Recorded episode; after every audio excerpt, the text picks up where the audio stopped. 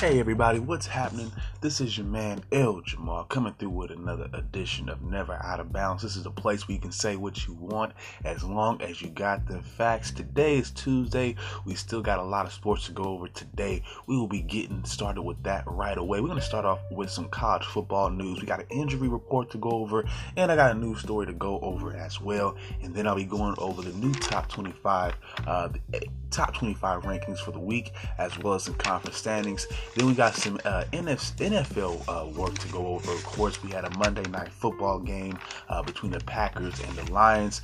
Uh, last second game, we got to get into that last second, well, with a last second scores. We got to talk a little bit about that as well. And of course, we'll be wrapping everything up with a baseball uh, playoff update. Of course, we are in the, well, last night was the NLCS. We had game three of that between the Nationals and the Cardinals. We're going to break that down as well as some news as well. But let's get right into it, of course, with some college football. Uh, we're going to start off, of course, like I said, with the news and an injury report.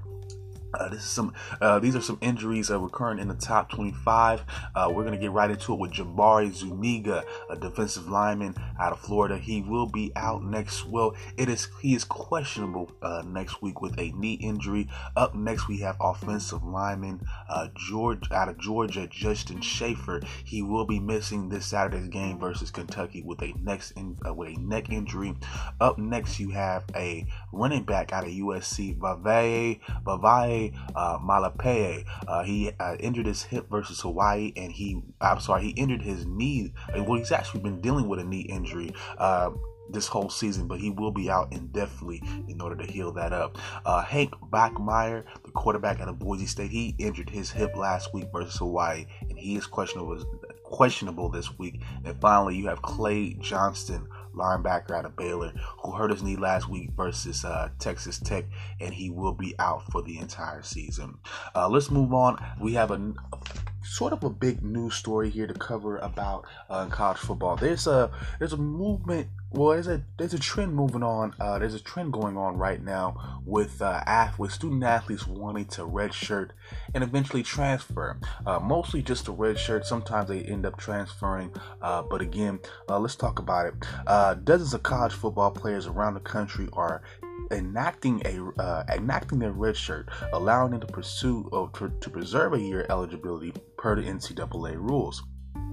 Now, the NCAA allows for kids to redshirt up to four games. Uh, well, they can redshirt after at least four games uh, into the season.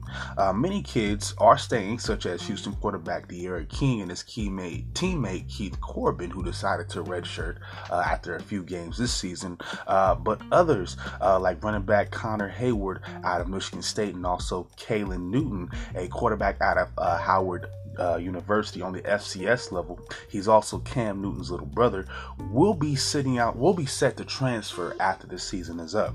Now, uh, Texas A&M would lose its top punt returner to to be in a red shirt.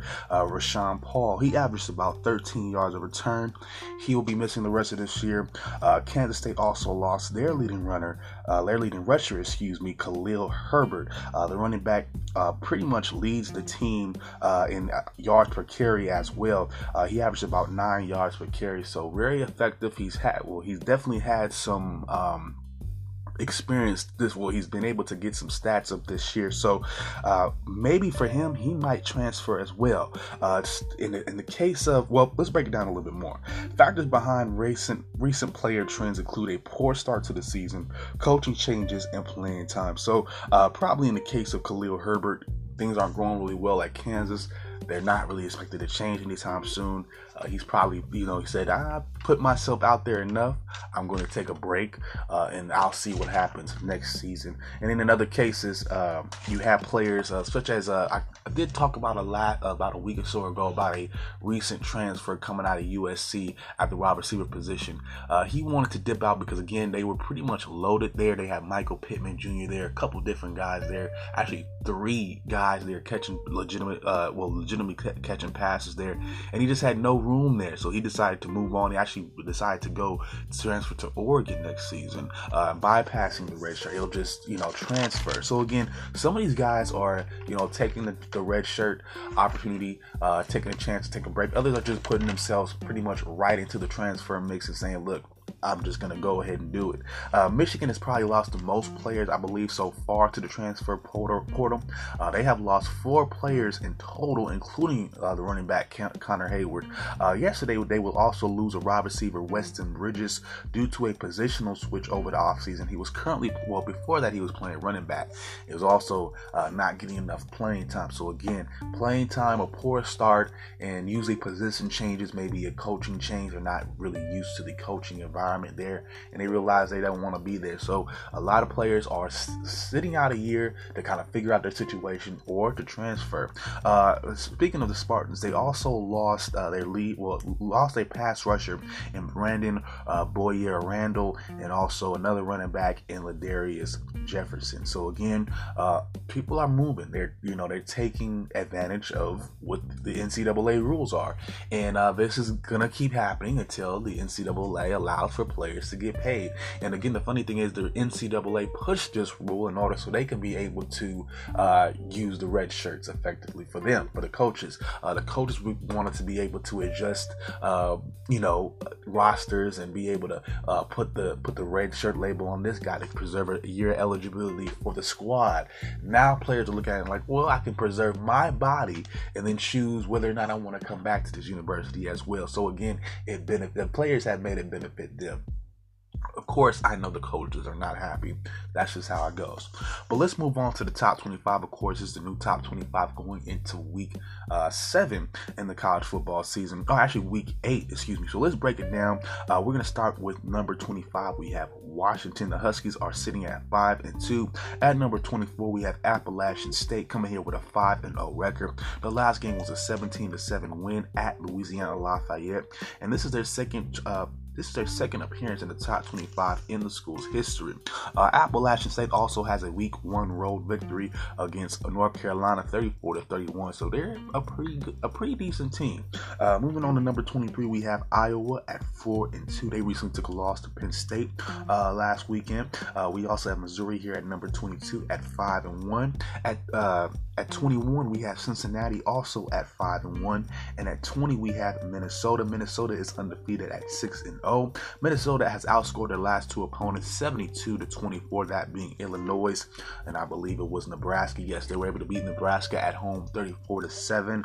Uh, now, they open up next week as a 30 point favorite uh, over Rutgers. And I, I mean, again, I think that well, that's definitely indicative of how far they come, how uh, you know how much better they are this year. I think 30 points is a is a pretty big spread. I don't think they win by that many points, but I definitely think that they beat up Rutgers. And they're 31st in scoring in the nation. They score about 35 and a half points a game. So uh, nothing to nothing to sneeze at here. At number 19, we have SMU, aka Southern Methodist University, out there in Dallas, Texas. They are still undefeated at 6 and 0. At number 18, we have Baylor, who is 6 and 0. The last game was a 30 to 33 win in overtime versus Texas Texas Tech. Excuse me. They are 20th in scoring with 37.8 eight points a game, and they are 17th in scoring defense, allowing just under 20 points a game at 17.8. Uh, and they do have a list of injuries, though. Um, they are missing uh, wide receiver Gavin Holmes, who's recovering from ACL and will miss the rest of the season. So they are missing a significant injury. And again, we also talked about uh, run. Uh, sorry, we also talked about Clay Johnston, their uh, linebacker, who will be missing the rest of the season as well. Uh, with another, I believe it was. Um, hmm, give me one second. Yes, he will be out uh, for the entire season with a knee injury. And then finally, here they are missing out on another running back, Craig Williams. He'll be out indefinitely with an undisclosed injury. And also, uh, they're going to be missing the offensive lineman as well, Connor Galvin, four to six weeks with a lower body injury. So, uh, it's good to be ranked right now for Baylor, but again, they're missing a lot of tools. I don't know if that's going to come back to haunt them or not. Uh, number 17, we have a Pac-12 team here in Arizona State who is five and one. Up next, we have Michigan at five and one as well at number 16. At number 15, here comes Texas after the Red River rivalry loss. They are four and two. Uh, currently, like I said, 15. At number 14, we have another undefeated team here in Boise State who is six and zero.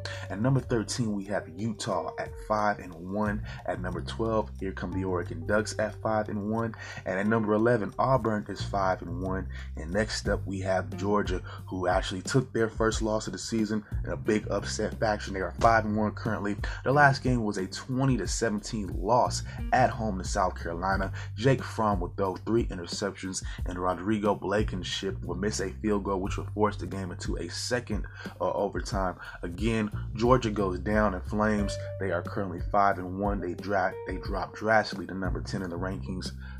who knows what's going to happen? Who who knows what's going to happen next? At number nine, we have Florida, also a loser last weekend. They are now six and one. Like I said, number nine and number eight, we have Notre Dame, who is uh, five and one. At number seven, Penn State stays undefeated at six and oh, six and oh, excuse me. At number six, we have Wisconsin at six and oh. We have at number five, Oklahoma, also six and oh. And uh, rounding out the top five, everybody is six and oh. So let's just uh, name name who they are. At number five, we have Oklahoma. At number four, we have Ohio State. At number three, we have Clemson. And again, we have at number two, LSU. And again, we have Alabama here. Like I said, everybody uh, five through five through one is undefeated, of course, at six and zero oh. for Alabama. Their last game was a win, 47 to 28 at Texas A&M. They make it look relatively easy, but their star wide receiver DeVonta Smith will be suspended for the first half of this week's game uh, versus Arkansas. He apparently threw a punch in last week's game, so he's gonna be missing some time for that. But I don't think it's gonna really affect them too much. They are the second scoring offense in the nation, the second highest scoring offense in the nation, with almost 52 points a game. 51.8 is the exact amount. So again, Alabama is your number one. I'm not surprised. But let's move on. We're gonna wrap everything in college football up. We're gonna take a look at the conference standings. Like I said, we got a good start of it. We got a start on it uh, earlier, I believe. Uh, la- well, actually last week uh, with the first five conferences. Now we're gonna break down the rest of them here. Uh, we're gonna start off with the Mid American Conference, and of course, this conference is broken down into two divisions as well. In the West, you have Ball State, who is two and zero oh in conference play. They are three and zero oh overall. Western Michigan is two and one. They are four and two overall. So is Central Michigan. They are uh, they are two and one uh, in conference play and four and two overall. We also have Toledo and Northern Illinois here tied at one and one in conference play. Uh, however, Northern Illinois is two and four overall, and Toledo is four and two overall. And finally, at the bottom here, we have uh, Eastern Michigan, who is zero and two in conference play, but they are three and three overall. Let's move up to the uh, the MAC, the Mid American East. Um, we have uh, Kent State here. They are two and zero oh in conference play, but three and three and three overall. Uh, next up, we have Bowling Green, who is one and one. They are two and four overall. Ohio is one and one in conference play, and also two and four overall. And finally, we also have uh, Miami, Ohio, uh, to round out the one and one uh, teams here. Uh, they are one and one in conference play, and two and four overall. And rounding out the bottom, we have Buffalo, who is zero and four and two and four in conference play, and Akron, who is zero and two in conference play, and zero and six in uh, overall play. Again, that is the MAC conference, the Mid American Conference.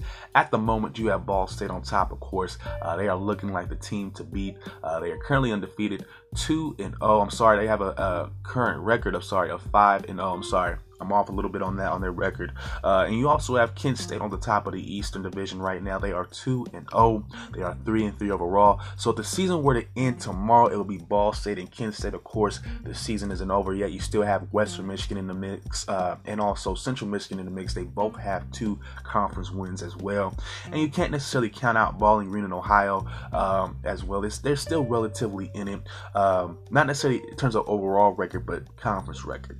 Uh, but let's move on. We're going to move to the Mountain West. Uh, this is also broken down into two divisions as well. We're going to start off with the West, and currently on top of the West Division is San Diego State. They are two and one in conference play, five and one overall. Nevada is one and one in conference play and four and two overall. Same with Hawaii, one and one, four and two overall. And uh, we have San Jose here next. They're at one and two in conference play. They're three and three overall. And rounding at the bottom, we have Fresno State and also UNLV. Uh, UNLV is zero and two in conference play.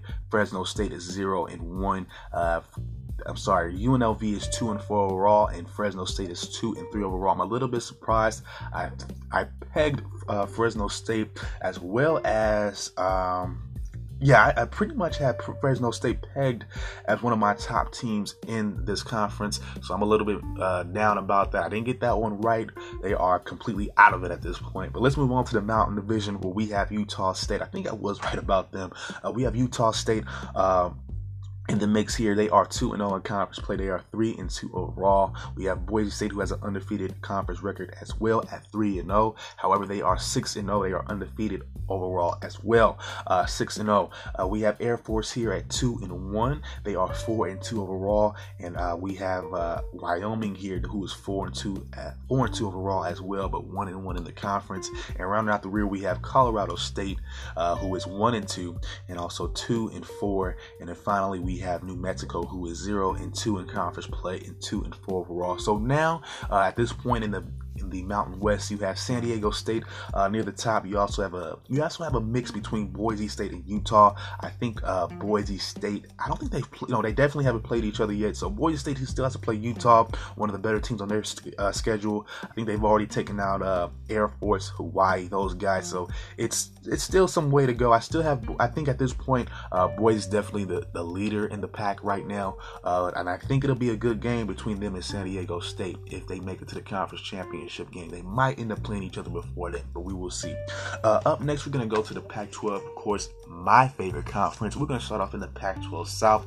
It's pretty competitive right now. You have USC leading the way, though. They are 2 and 1 in conference play, they are 3 and 3 overall. Up next, you have Utah, who is 5 and 1 overall, but also 2 and 1 in the conference. You also have Arizona State, who's 2 and 1 in the conference and 5 and 1 overall. And you have Arizona State, who is also 2 and 1. Uh, Arizona, sorry, Arizona. The Arizona Wildcats Wildcats are two and one and four and two overall. And rounding out the bottom, we have two one and two teams here. Colorado uh, is one and two in conference play, but they are three and three overall. And UCLA, they are one and two in conference play and one and five overall. Let's move to the Pac-12 North. We have Oregon on top here. They are three and zero in conference play. They are five and one overall. Stanford is two and two, and they are three and three overall in overall play. We have Washington here at two and two. They are also five and two in overall play. And Arizona, sorry, Oregon State and Cal are both tied at one and two in conference play. However, Oregon State is two and four overall, and Cal is at four and two uh, in overall play. And out and at the rear, uh, very surprising. Uh, we have uh, Washington State here at zero and three in conference game, zero and three in their conference games. They haven't won one yet. I find it surprising with the offense that they have. I actually find that their defense is sort of making a turner and making turning a corner in certain ways as well. But again, they are undefeated in conference play, or they are well, they are completely defeated in conference play at zero and three, and they are also at three and three overall. Let's move to the SEC. Uh, we we have the. Uh, Ah, sorry. Yes, we're going to start off in the SEC West with LSU. Uh, they are leading the way here with a 2 0 conference record and a 6 0 overall record. Up next, you have Alabama, also on the undefeated at 3 0, and they are also 6 0 overall. Uh, up next, we have Auburn here, who is 2 1 in conference play and 5 1 overall. We also have Ole Miss here at 2 2, 3 4 in overall play. Mississippi State is here at 1 2 and 3 3, respectively. We also have uh, Texas A&M here, who is 3 3 overall, but 1 2 in conference play. And here comes Arkansas at the bottom they are zero and three in conference play, and they are two and four overall. Uh, in the SEC East, we have Missouri here, surprisingly on top. They are two and zero in conference play. They are five and one overall. However, uh, Florida is three and one in conference play. They also uh, are six and one in overall play. Of course, they suffered their first loss of the weekend. Uh, well, they suffered their first loss last weekend to LSU. Uh, we have Georgia here at two and one. They also suffered their first loss last weekend. They're also five and one overall. Uh, up comes South Carolina, who is two and two in conference play. They are two, uh, sorry three and three overall. And uh, at the bottom we have Tennessee and Kentucky here. Tennessee is one and two in conference play and two and two overall, and Kentucky is one and three in conference play and three and three overall. And we have Vanderbilt here, who is zero and three in conference games and one and five overall. Uh, in terms of what we see right now in the, in the SEC West. Of course, Alabama still has to go through LSU, vice versa. So that's going to be an important game here. We also got to see Alabama go through uh, Auburn as well. That's the Iron Bowl. So, um, you know, it's going to be between Alabama and LSU right now for the SEC West. As far as the East is concerned, uh, Florida took a loss it wasn't supposed to. So was Georgia, in my opinion. Uh, I still find those teams in the mix. I just don't think Missouri has has what it takes to beat both of those teams. Uh, but we shall see. Of course, if South Carolina was able to get a win, ain't no telling what could happen, especially on the road in well on the road in Georgia, uh, in Athens to be exact. So uh, I'm not too. Sh- I mean, I'm not hundred percent, but I, I feel comfortable with riding with Georgia right now. I think they make it to the SEC championship only to lose again. That's that's kind of where I'm at right now. All right, y'all. I'm going to take a quick break, and when I come back, I'll be breaking down some Monday Night Football. Uh, we have some news in NFL to go over as well. All right, y'all. I'll be right back.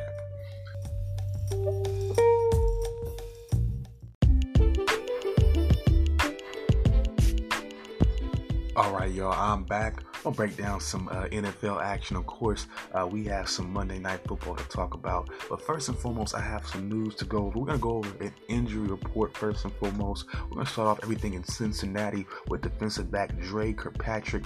He, hyper, he hyperextended his knee last week and will be out until mid November. He was uh, carted off the field and he needed a knee brace. So, a significant blow to the Bengals, who's one of the big positives is their pass coverage, which is 15th in the league right now. Uh, up next, we have defensive lineman Stephon Tuitt of the Pittsburgh Steelers. He tore his pectoral muscle and will, will require a surgery. He will miss the rest of the season. Again, another blow to a defense that's uh, trying to come come together. And again, um, just another valuable piece to that squad there. Up next, we have Amari Cooper of the Cowboys. He is questionable this week versus the Cowboys. He has uh, quad bruises and he only played in three snaps uh, last week versus the Jets. I think he should be. I think he should be better by then. I'm not 100% sure though. Uh, outside of that, we do have a couple news stories to break a little bit. We have uh, one coming out of another one coming out of Philly.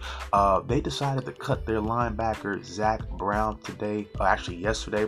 Uh, so far this season, he has played in 60. Well, he had played in 68.4 of Philly's offensive snaps, only getting about 29 tackles, uh, which is okay. But only two tackles for loss, no sacks, no interceptions, stuff like that.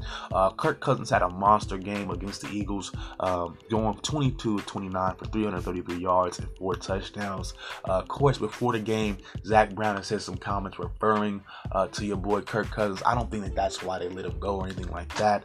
I think it was been a pattern of him just not showing up, being one of the focal pieces on that defense, and, and that defense so far this year not really being that great. I think they decided, well, let's cut our losses. Let's see if we can bring in some other people there, bring in some other pieces into that rotation, uh, maybe get somebody over the offseason. That's probably what it is is.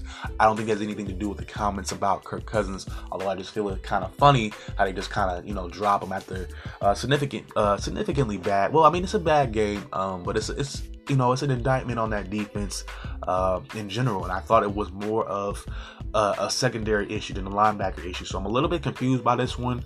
I guess I just wanted to clear up some room, maybe for another corner or you know safety or something like that. But again, uh, yeah, Zach Brown, linebacker for the Eagles, cut. And uh, finally, we have another. We have a bit of good news here coming out of Carolina, and it looks like Cam Newton may be on his way back. Uh, he could return to the Panthers as as soon as Week Seven during the bye week. Kyle Allen does have a record of four and zero oh, uh, in replace uh, in in place of Cam Newton, uh, but he has lost four fumbles, no interception, but he has turned the ball over. Uh, Allen, however, uh, however, has completed about 60% of his passes, which is much better than what Cam was able to do in his in his first two starts this season. But again, Cam only got two starts. Again, he was injured. Those two starts, so again, there's no telling. I mean, again, we already know what Cam is capable of when he's healthy. So, um, Again, let's uh, let me break this uh, fact down about Kyle Allen. No, he does have a QB or a pass rating of 106.6, which is fifth in the league. Uh, course, Cam over the first two weeks of the season only completed just 56% of his passes. He had zero touchdowns and one interception.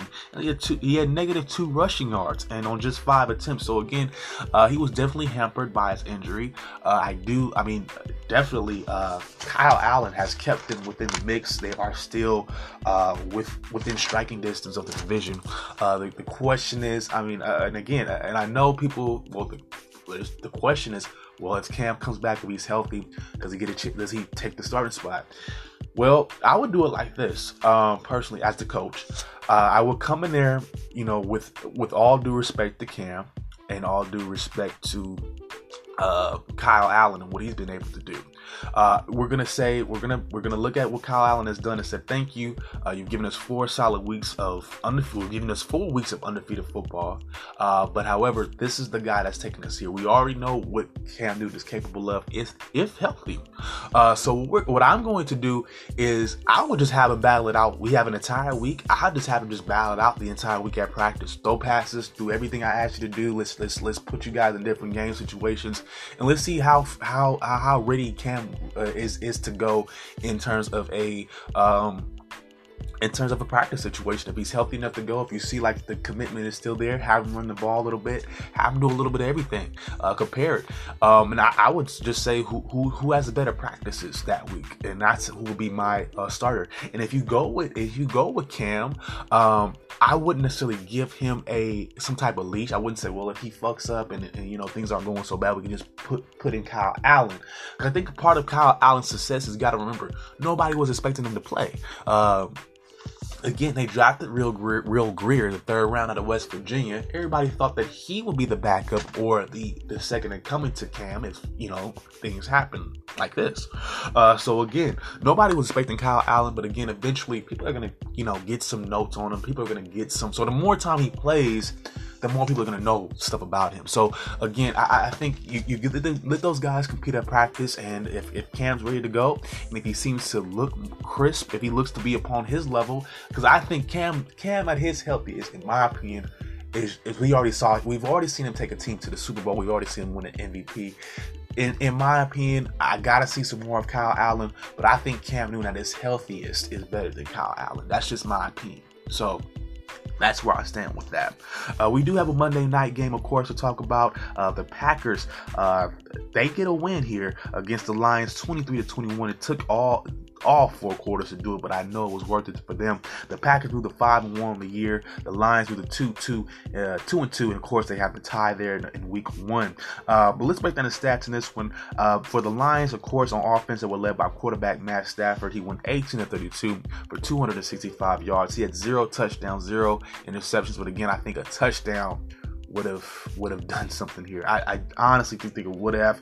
Uh, on the ground, uh, they were led by Kerryon Johnson. He had 34 rushing yards and a touchdown, so not a lot of balance here. Uh, wide receiver Kenny Golladay will get five catches and 121 yards. So that's pretty much what their offense was. Matthew Stafford trying to throw the ball uh, as he normally does. Uh, again, Kerryon Johnson was able to score uh, one touchdown but uh, nothing from that passing game outside of the yardage. And again, don't don't take away. I'm not taking anything away from Kenny Golladay. Five catches and 121 yards. That is important. Uh, but again, it would have been good uh, to have you know add that in in a touchdown because that would have been in this game and probably would have been the difference. Um, Tracy Walker on defense. Uh, the uh, Lions were led by safety Tracy Walker the third. He had seven total tackles, and also defensive back Justin Coleman, who had uh, five total tackles and interception. And on special teams, of course, Matt Prater had a game. Uh, he had he went five of five on his field goals. He had so he also had 16 points. Again, uh, when your kicker is giving you 16 points, that means your offense is not is not uh, very productive. But maybe it's just you know how good the uh, the Packers defense is. Uh, they're I mean they're both really good squads. Uh, we we I mean the Packers could only pull away by one. Aaron Rodgers uh, he went 24 39 for 283 yards. He also threw an interception as well. However, he would throw two touchdowns. So the, again, you gotta be able to score in, in both in both fields uh, in both the running game and the passing game. It's balance here. It's balance here. Uh, running back Jamaal Williams would have 104 rushing yards. He also added a receiving touchdown to that. Wide receiver Allen Lazard uh, would have four catches, 65 yards, and a touchdown as well. On defense, the uh, Packers were, were led by uh, Smith, uh, I'm sorry, Chandon Sullivan, who had four total tackles, and the two Smiths, uh, Preston and Za'Darius, uh, they had nine total tackles and they had three and a half sacks. How soon is now? Yes, how soon is now if you were your boy Matthew Stafford because he was getting under duress all night. The Smiths, uh, I love them. Uh, Za'Darius and Preston, one of the best moves the Packers made in the offseason, uh, in any offseason, really, uh, mind you, because again, one of their Achilles heels ever, you know, in the Aaron Rodgers era has been two things defense and running game. And I, I, think they definitely have a good defense. I think the running game is coming along. They definitely have one of the best defenses in the league right now. Preston and, Preston and Za'Darius Smith. I'm gonna keep uh, shouting out their names. They are pretty damn raw. Look out for them. They will be leading. Uh, they will be leading the Packers to a postseason berth. I wouldn't. I think they're gonna pretty much. Well, they got to get through the Vikings one more time, but Oh, well, and the Bears too, but I would not be surprised if, if the if the if the Packers can pull it out, especially this year with the defense that they have. They have the defense to go along with a great, well, a good offense. Again, I, I want to see that run those running backs come through. Again, uh, Jamaal Williams, he had 104 yards, but again, score, score. I'm telling you, uh, you you had a touchdown to either of these guys, uh, another another offensive touchdown to either of these guys scores, and either of these teams scores, and it's a different game. Either the Packers win by a bigger margin or the, the Lions the Lions pull one out. So again, scoring is important. But these defenses I mean, again, that's what you have a defense for. So, Packers have a good defense. Do not sleep on uh, the Lions' defense. Uh, just this this night around, the Packers had a little bit more. They were able to get that that last field goal off. So, the Packers win by one, and uh, that's that's weeks that's week six for the NFL. I'm to take a quick break, and when I come back, I'll be breaking down some MLB playoffs. Of course, we are in the National League Championship Series. Uh, Washington, my team here, my pick here, has taken a three game lead on the Cardinals. We're to talk about it. I'll be right back.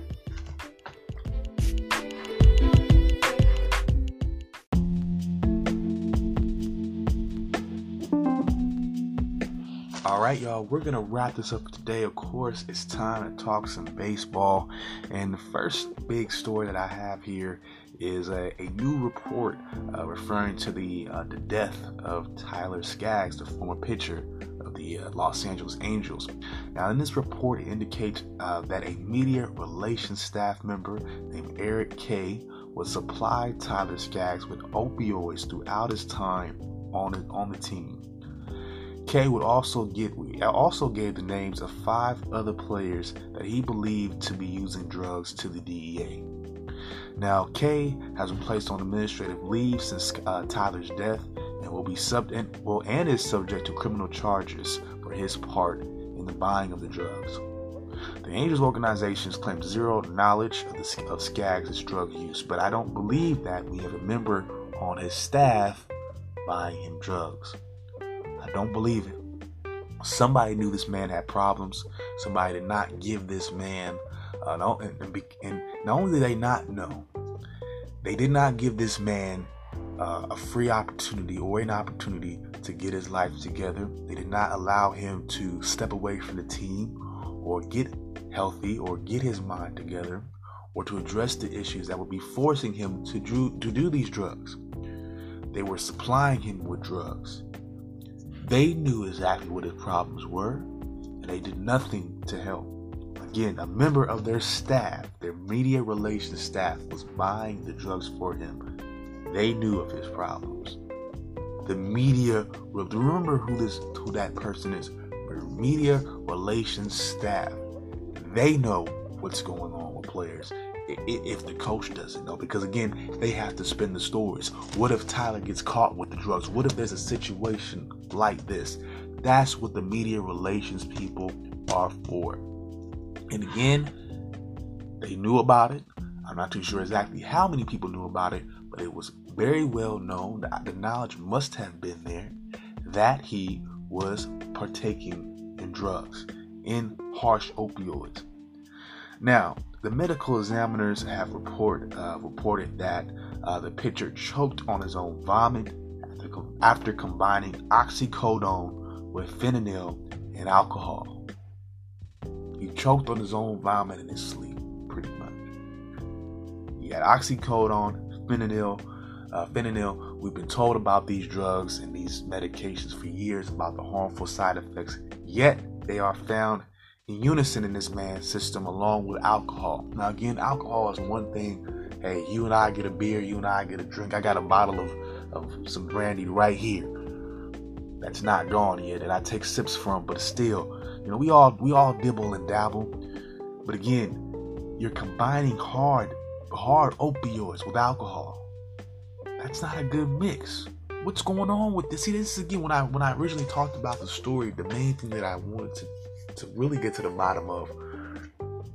And again, he's he's around my age, born in 1991. I'm trying to figure it out. You know, we're all nearing the age of 30. We're all all these guys, all, all the guys in this generation are nearing our 30s. If we're, we're we're not there yet,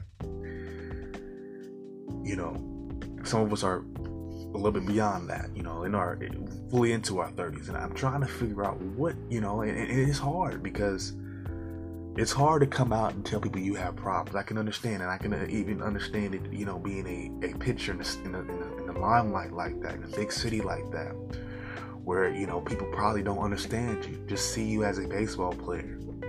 And, you know, it's so sad to me that you know, we live these lives on the pa- on paper and, and, and in, in, front of cameras and in the baseball games or the the, the the, the sports that we attend to or the jobs that we attend to, we're looked at, you know, for what we do.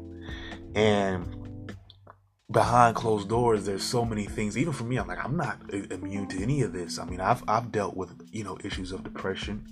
Uh, I've abused alcohol in points of my time. I've I've smoked, you know, when I shouldn't have you know I never did the harsh drugs or anything like that, but I know what it's like to be depressed. I know what it's like to be down. I know what it's like to, to, to chase away your problems with with a substance, you know, and, and it's just hard, you know, and, it, and it's hard because, you know, sometimes people are not there to reach out to you, or maybe you don't think people are there to reach out to you. A lot of times it's, it's the fact that you don't think people are there to reach out for you, and yet you shouldn't be weak. So you find some way to cope. And it's just sucky because we're all nearing that point in time as men where, you know, it's we're, we're we've been men, but now it everything means something now. You know, we're older now. We're definitely older now. So, you know, it, mental health is a very important thing. You know, whether whether or not you're a, a stocker at a grocery store, whether or not you're a policeman, fireman, or you, you're a professional baseball player you know mental health is an important thing and, and, if you are if you yourself are abusing drugs because of these situations reach try to reach out first and foremost. Admit that you have a problem first to yourself maybe and then reach out. Look for help. Um, again it's very hard to do in this day and age i know and then it, there's there's sometimes this this notion of where we shouldn't reach out and we shouldn't out of as a fear of looking weak but you don't want to go like that. You don't want to go j- choking on your vomit like that. People, you know, trying to, you know, after you've worked so hard for them, you've, you've given them your body, you've given them your arm. In the case of Tyler, and they now act like we don't, we don't know nothing. We don't want to know nothing. We don't want nothing to do with it. You got the organization saying we don't know nothing. We ain't got, but you have a media relations person buying them the drugs that's sad, man. And, and, and just young men, anybody my age, you know, y'all need somebody to talk to, please come to me. Let's talk. Let's talk. Let's let's let's iron it out. Cause one thing that's always helped me, again, of course, you have to live a, you have to go out there and, experience some things. You have to, you know, uh, maintain, you know, a lifestyle. But it's always good to it's always good to, to talk. It's always helped me to talk to kind of get the bad ideas out of my system, to get the fears out, to talk about what's been bothering me. So again, anybody that's looking to reach out, please reach out to me. Reach out to your father, your brothers, your your best friends. Reach out to someone, your sister, your confidant, your baseball coach, your your football coach.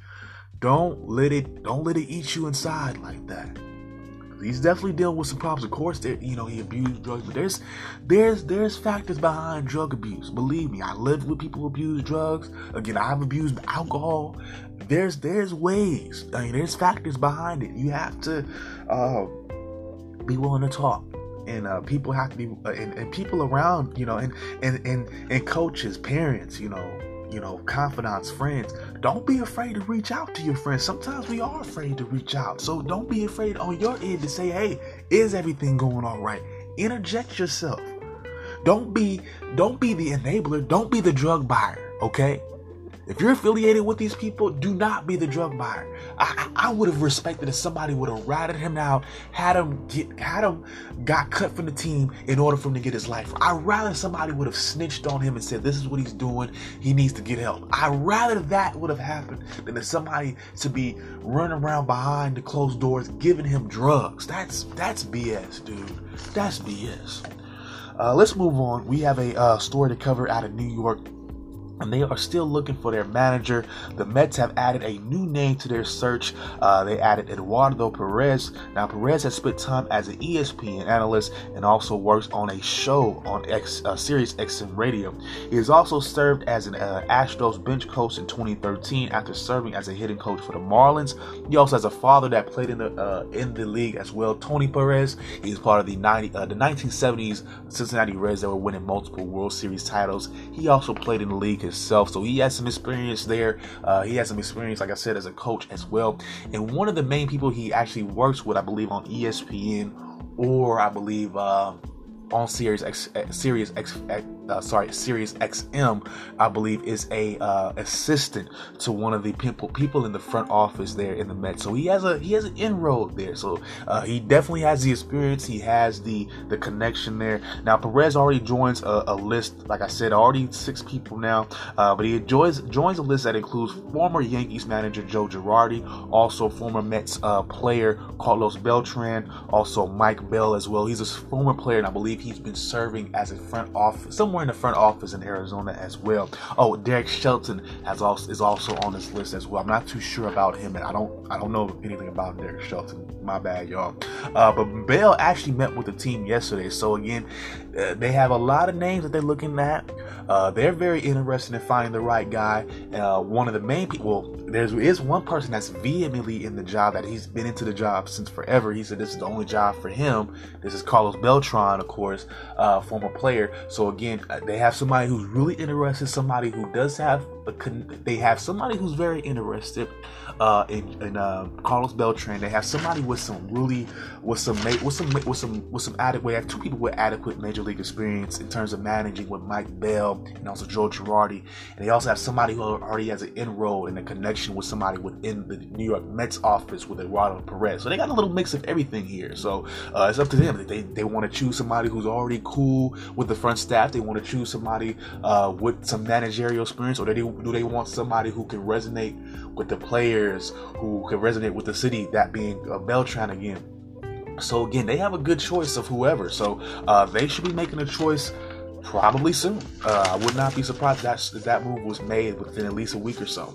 Uh, and finally, of course, the big elephant in the room the National League Championship Series Game 3. The Nationals win this one. Easy margin, 8 to 1. The bats for the Cardinals have not come alive in this series, and the Nationals are up 3 and 0. Uh, again, shouts out to the Nationals. I told you why I'm rooting for this team. A couple different reasons, uh, personal reason as well as you know they they kicked ass uh, against the Dodgers, so you gotta you gotta ride with that. That was that was like that was the equivalent of like the big the dude just comes into the joint and he, and he takes out the, the hardest dude in the joint just just to prove that he's no sucker. So that's what the, that's what the Nationals did with the Dodgers in that in that first round. They took out the pretty much the hardest, at least the hardest team in the National League. We'll have to see how it goes if they make it to the World Series, of course. But again, a really great game from the Nationals. They take the 3 0 lead. But the Nationals, they were led by second baseman Howie Kendrick. He had three hits and three RBIs. First baseman Ryan Zimmerman uh, would have a RBI as well. And outfielder, actually two hits and, two RBIs as well. And as center fielder Victor Robles would have two hits and an RBI as well. Of course, pitcher Stephen Strasburg got the start again uh, he pitched a gem.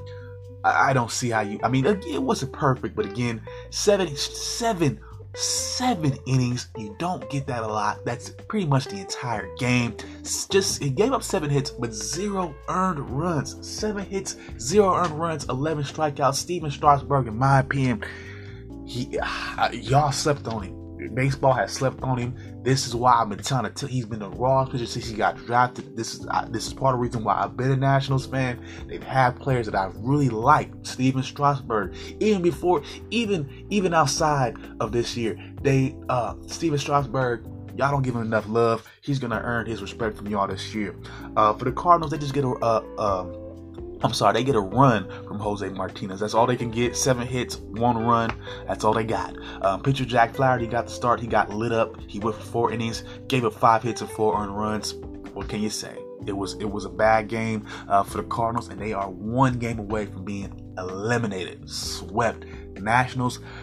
I think they're the team to beat coming out of the NL. I'm looking forward to that team playing whoever comes out of the American League.